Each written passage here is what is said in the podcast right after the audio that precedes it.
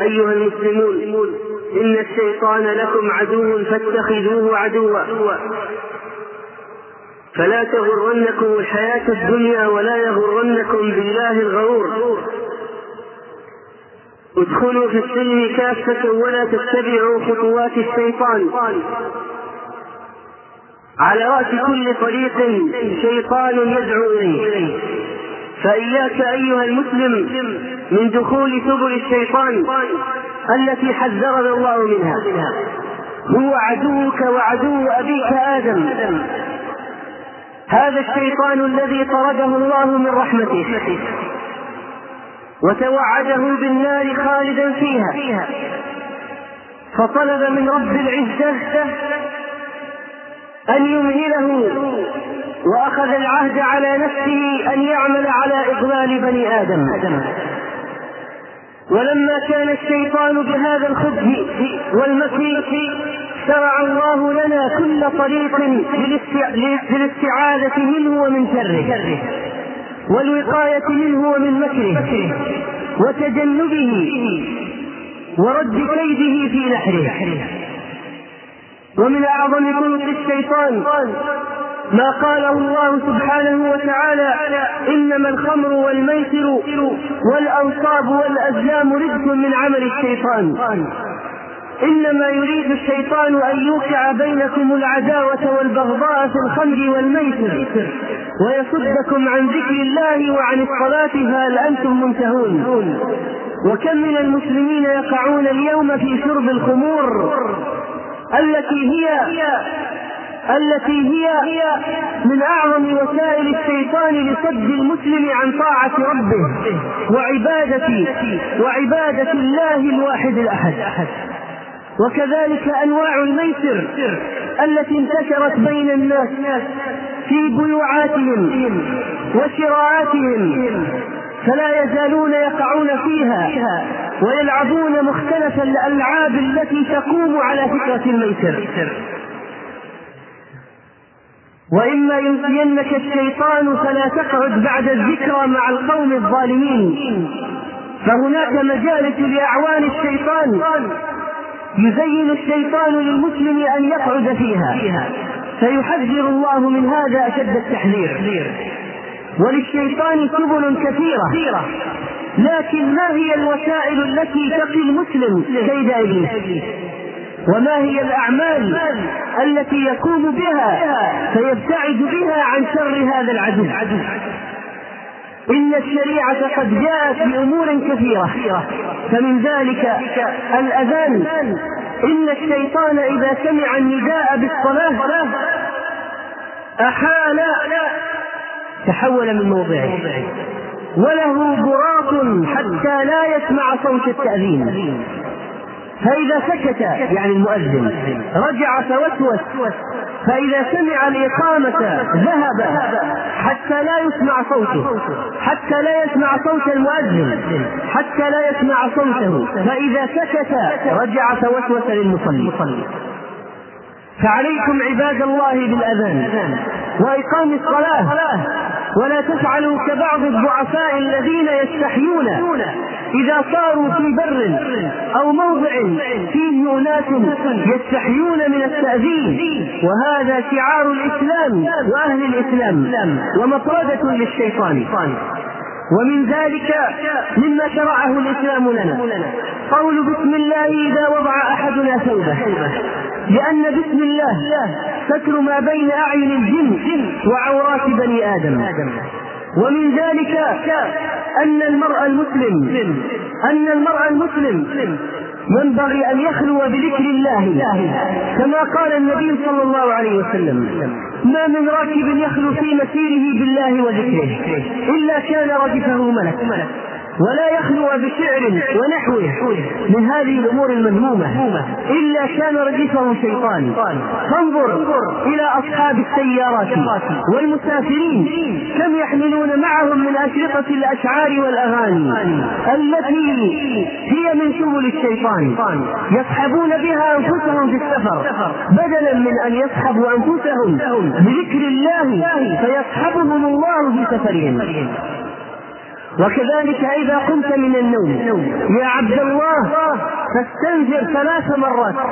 فإن الأمر كما قال النبي صلى الله عليه وسلم إذا استيقظ أحدكم من منامه فتوضأ فليستنزر ثلاث مرات فإن الشيطان يبيت على خياشيمه فاعتني بهذا الاستنشاق بهذا الاستنشاق والاستنثار. ودع عنك ما يفعله الجهال من وضع الماء على طرف الأنف دون سحبه إلى الداخل. وإذا سمعت نهيق حمار أو نباح كلب بالليل فتعوذوا بالله من الشيطان فإنهن يرون ما لا ترون. وكذلك وكذلك استعذ بالله عند قراءة القرآن. كما قال الله تعالى فإذا قرأت القرآن فاستعذ بالله من الشيطان الرجيم. وعند الغضب إني لا أعلم كلمة. لو قالها لذهب عنه ما يجد. لو قال أعوذ بالله من الشيطان الرجيم. لذهب عنه ما يجد. وعند دخول الخلاء قل اللهم إني أعوذ بك من الخبث والخبائث. هؤلاء ذكران الشياطين وإناثهم. وأنت تستعيذ بالله منهم ومن شرهم قبل دخول الخلاء وكم من المنكرات يكون في دخول الخلاء وكذلك فإن مما شرعه الله للمسلم أن يتعوذ بالمعوذتين. قل أعوذ برب الفلق وقل أعوذ برب الناس. يتلوهما بعد كل صلاة ثلاث مرات وقبل النوم ثلاث مرات مع السورة العظيمة التي تعدل ثلث القرآن. إن مجموع هذه السور ليحصن المسلم أشد تحصين من الشيطان وشره من عين أو سحر أو كيد ونحو ذلك. وهؤلاء ينامون كالجيف لا يذكرون الله قبل النوم ولا يتعوذون بالله مما أمر الله به نبيه فقال قل أعوذ برب الفلق من شر ما خلق قل أعوذ برب الناس ملك الناس إله الناس من شر الوسواس الخناس. والعوام تعودوا إذا حصل لهم شيء أن يلعنوا إبليس وأن يسبوا الشيطان. بدلا من أن يذكروا الله عز وجل. وهذا أقل ما فيه أنه يفوت عليهم خيرا عظيما. قال صلى الله عليه وسلم لا تسبوا الشيطان وتعوذوا بالله من شره. أرشدنا إلى أمر أهم وقال لا تقل تعس الشيطان فإنه يعظم حتى يصير مثل البيت ويقول بقوة صلاته. ولكن قل بسم الله فإنك إذا قلت ذلك تصاغر حتى يكون مثل الذباب. أرشدتنا الشريعة إلى قراءة سورة البقرة في البيت. وقال عليه الصلاة والسلام اقرأوا سورة البقرة في بيوتكم. منكم فإن الشيطان لا يدخل بيتا يقرأ فيه سورة البقرة. فكم من قارئ لسورة البقرة في بيته؟ وإذا مررت بسورة فيها سجدة فاسجد يا عبد الله. فإن سجودك إرغام للشيطان. كما قال النبي صلى الله عليه وسلم إذا قرأ ابن آدم السجدة فسجد اعتزل الشيطان يبكي يقول يا ويلة أمر ابن آدم بالسجود فسجد فله الجنة. وأمرت بالسجود فعصيت فلي النار. هكذا يتحسر إبليس. وأنت وأنت أنت يا أيها الزوج مع زوجته تجنب الشقاق والفراق تجنب الخصومة إذا كانت ذات دين. فإن هذا من أعظم مداخل إبليس. قال عليه الصلاة والسلام إن إبليس يضع عرشه على الماء ثم يبعث سراياه فأدناهم منه منزلة أعظمهم فتنة. يجيء أحدهم من الشياطين الصغار إلى القائد إبليس. فيقول فعلت كذا وكذا. فيقول ما صنعت شيئا. ويجيء أحدهم فيقول ما تركته حتى فرقت بينه وبين أهله. ما تركته حتى فرقت بينه وبين أهله. فيدنيه منه ويقول نعم أنت أنت الذي قمت وعملت أنت الناجح في عملك. وهؤلاء اليوم المغتاظون من الرجال يطلقون ألفاظ الطلاق مرات عديدة. متوالية. يؤزهم الشيطان أزا. لا يفكرون بمستقبل الأولاد. يعميهم الشيطان بالغضب أن يفكروا في مصالح أنفسهم. رص الصفوف يا عباد الله. فإن رص الصفوف من وسائل محاربة الشيطان. كما قال النبي صلى الله عليه وسلم أقيموا الصفوف ولا تذروا فروجات للشيطان. أقيموا صفوفكم وتراصوا فوالذي نفسي بيده. إني لأرى الشياطين بين صفوفكم. كأنها غنم عفر بيضاء ليست بناصعة. كأنها غنم عفر بين أظهركم. فإذا ما حال الذين يتباعدون بينهم وبين جيرانهم في الصف؟ لا يريدون إلزاقا ولا سدا للفرجة. هؤلاء من الذين تشتد وسوسة الشيطان عليهم في صلاتهم. فإذا صليت يا أيها الإمام ويا أيها المنفرد فاجعل فكرة أمامك فإنها مهمة في دفع الوساوس في الصلاة. قال عليه الصلاة والسلام إذا صلى أحدكم إلى سترة فليدن منها. لا يمر الشيطان بينه وبينها. وفي رواية لا يقطع الشيطان عليه صلاته. فإذا جاءك في الصلاة فوسوس لك وذكرك بمواضيع بموضوعات الدنيا وأدخلك في أوديتها ومتاهاتها وأولجك شعبها فإن لك من نبيك نصيحة. إن الشيطان قد حال بيني وبين صلاتي وقراءتي يلبسها علي. قالها الصحابة فقال رسول الله صلى الله عليه وسلم ذاك شيطان يقال له خنزر فإذا أحسسته فتعوذ بالله منه وادخل على يسارك ثلاثا. قال ففعلت فأذهبه الله عني. فإذا كنت تصلي فإذا كنت تصلي وحدك أو ليس بجانبك أحد فإنك تفعل هذا السفل الوارد في الحديث. مع الاستعاذة وإن كان بجانبك أحد فلم تحب أن تؤذي أحدا. فاستعذ بالله من الشيطان أثناء الصلاة يذهب الله عنك كيده ووسوسته. وما سجدتي السهو بهذه المناسبة إلا ترغيما للشيطان الذي يوسوس للمصلي. فابني على الاستيقان على الأقل إذا شككت ولم تعرف ترجيحا لعدد الركعات التي صليتها. ثم بعد ذلك تسجد سجدتين للسهو ترغم بها أنف الشيطان. ويا أيها المصلي المتشهد القارئ بالتحيات لا تنس رفع الأصبع أثناء التشهد في الصلاة. فإنه أثقل على الشيطان من الحديث. ارفعه وحركه واجمع بين الرفع والتحريك. والتحريك دون عبث ولا سرعة شديدة جدا. ارفعه وحركه واجمع بين الرفع والتحريك فإنه أثقل على الشيطان من الحديث. فإذا تشاءبت في الصلاة فلا يصدر منك ذلك الصوت الكريم فإن الشيطان يضحك منك وإنما غطي غطي ساك ولا تذره يدخل فإنه يدخل مع التثاؤب ويضحك منك بل أكثر التثاؤب ما استطعت ورده ورده وأغلق وأغلق الفم ولا تذرها مضحكة للشيطان. تؤذي عباد الله بصوتك ومنظرك الكريم وإذا دخلت بيتك فاذكر اسم الله تعالى.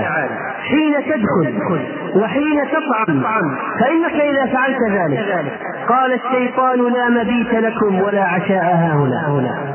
قال لأعوانه وإذا دخل فلم يذكر اسم الله عند دخوله. قال الشيطان أدركتم المبيت. وإن لم يذكر اسم الله عند مطعمه قال الشيطان أدركتم المبيت والعشاء. ولذلك فإن النبي صلى الله عليه وسلم أمسك بيده بيد أعرابي وجارية ومعهما يد ثالثة. جاء يسعيان إلى الطعام. لم يذكر الله عز وجل. معهما يد ثالثة. معهما يد ثالثة وهي يد الشيطان.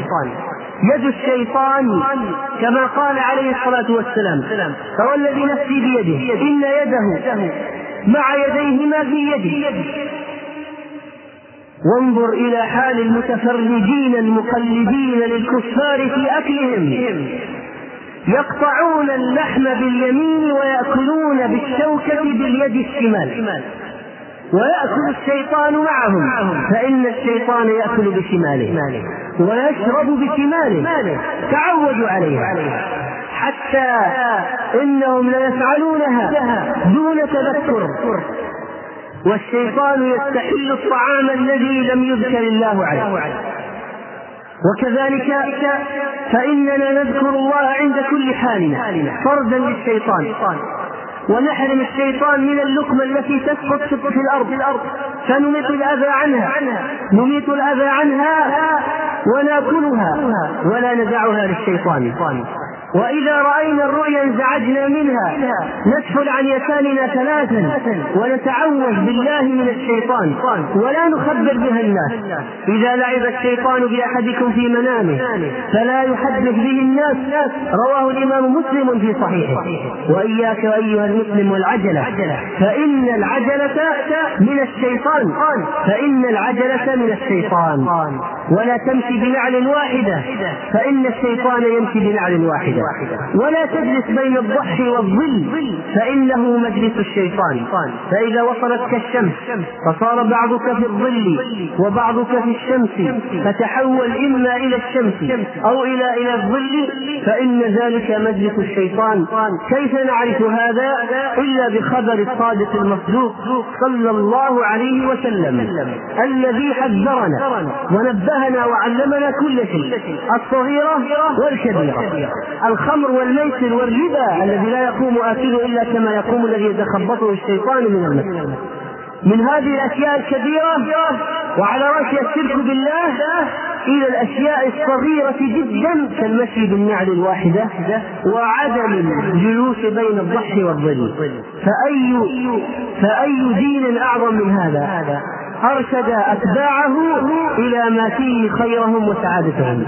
نسأل الله العظيم أن يقينا وإياكم شر الشيطان وشركه وأن يعيننا على أنفسنا. أقول قولي هذا وأستغفر الله لي ولكم فاستغفروه إنه غفور رحيم الحمد لله الحمد لله الذي لا إله إلا هو ولم يتخذ صاحبة ولا ولدا. لا إله إلا الله يفعل ما يشاء. لا إله إلا الله الحي القيوم. لا إله إلا الله مالك الملك. وصلى الله وسلم على نبينا محمد. أشهد أنه عبد الله ورسوله. وخيرته من خلقه.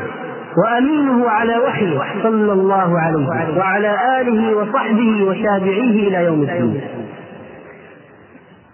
ومن أعظم أتباع الشيطان اليهود والنصارى والمشركون الذين عاشوا في البلاد فأكثروا فيها الفساد. هؤلاء الذين يقتلون إخواننا يوميا. اليهود والنصارى والمشركون يقتلون المسلمين في أرض فلسطين ويقتلونهم اليوم في البوسنة ويقتلونهم اليوم في الهند. هؤلاء الكفرة المشركون عباد الشيطان الوثنيون. إلا هذه الحادثة التي حدثت مؤخرا من إقدام الهندوس الكفرة. الوثنيون عبدة الشيطان. والأصنام. الذين يعتقدون بالبقرة إلها. ويستعد أحدهم ليحرث قطارا عن مساره من أجل بقرة. عقولهم الوثنية.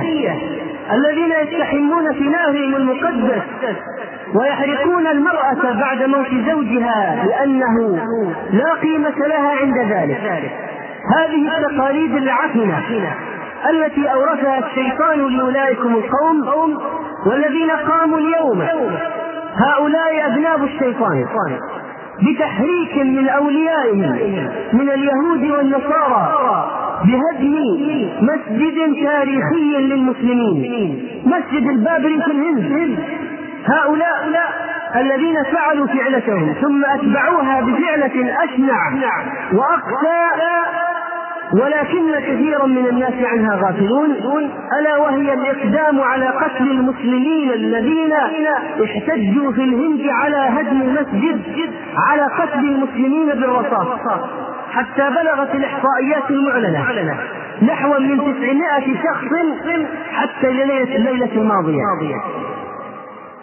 وزوال الدنيا أهون عند الله من قتل رجل مؤمن بغير حق.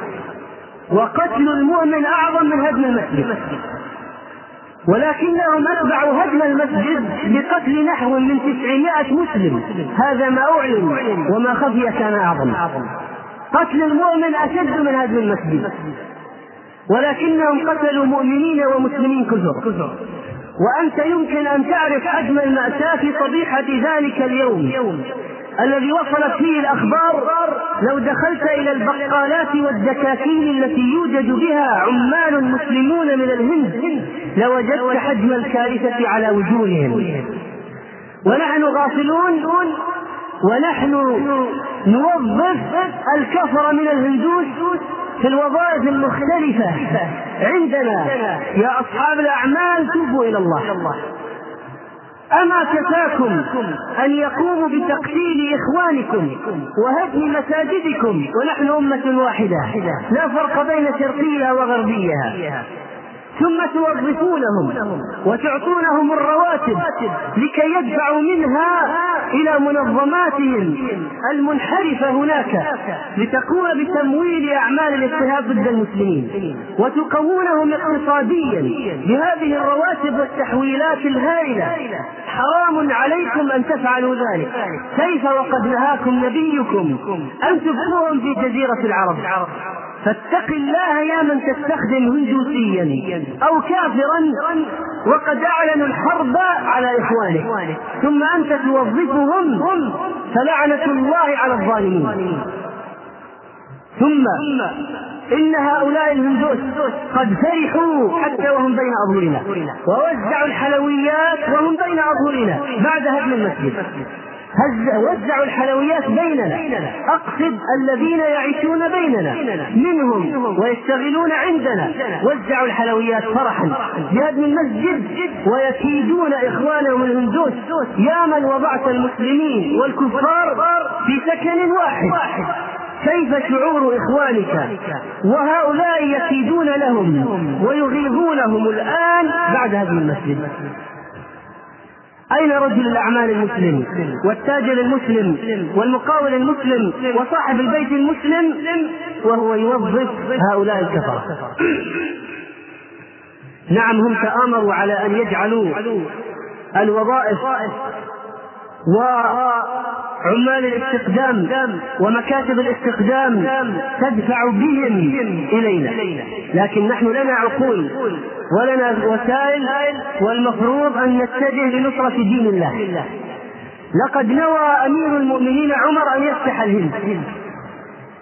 وقال النبي صلى الله عليه وسلم عصابتان من أمتي أحرزهما الله من النار. عصابة تغزو الهند وعصابة يقاتلون مع المسيح ابن مريم.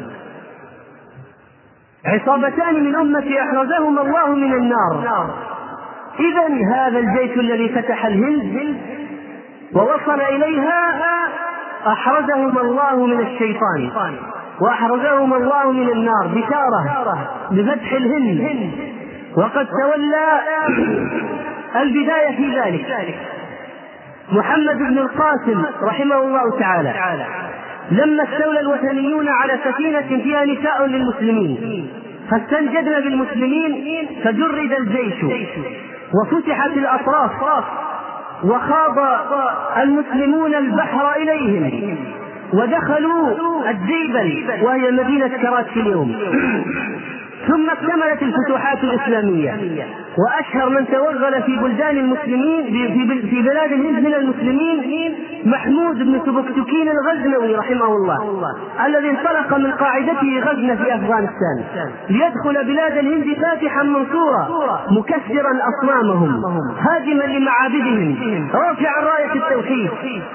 عاملا بين كل ثلاثة أميال مسجدا رتب له إمام ومؤذن وارتفعت راية التوحيد في بلاد الهند وقتل الله من ملوكهم خلقا عظيما قاتلوا المسلمين بالفيلة ولكن الله نصر عسكر التوحيد.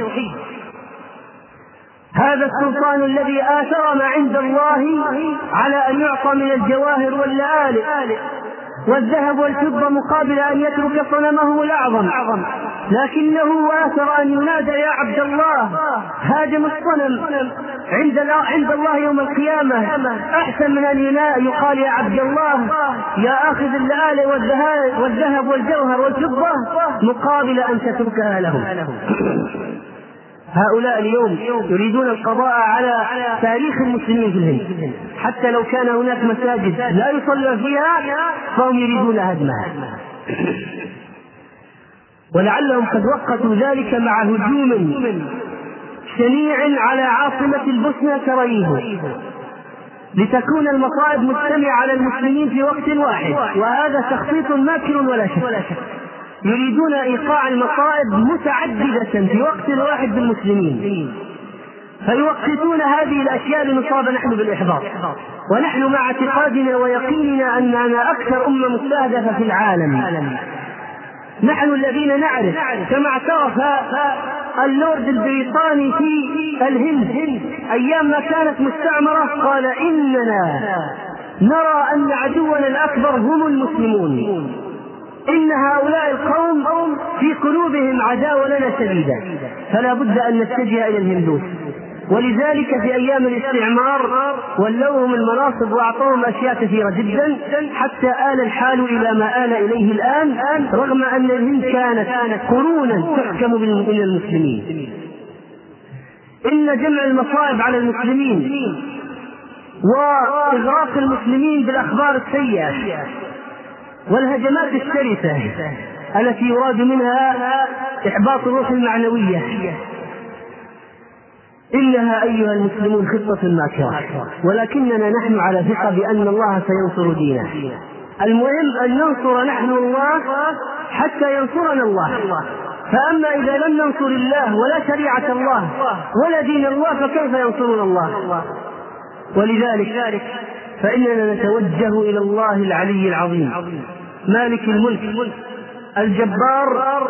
اللهم إنا نسألك يا حي يا قيوم. يا ذا الجلال والإكرام الأحد الصمد أنت الأحد الصمد الذي لم يلد ولم يولد ولم يكن له كفوا أحد نسألك بأسمائك الحسنى أن تنصر الإسلام والمسلمين وتقمع الكفر والكافرين. اللهم أفشل مخططات الكفار واجعل كيدهم في نحرهم. واجعل دائرة تستوي عليهم. اللهم أحصهم عددا. واقتلهم بددا ولا تغادر منهم أحدا.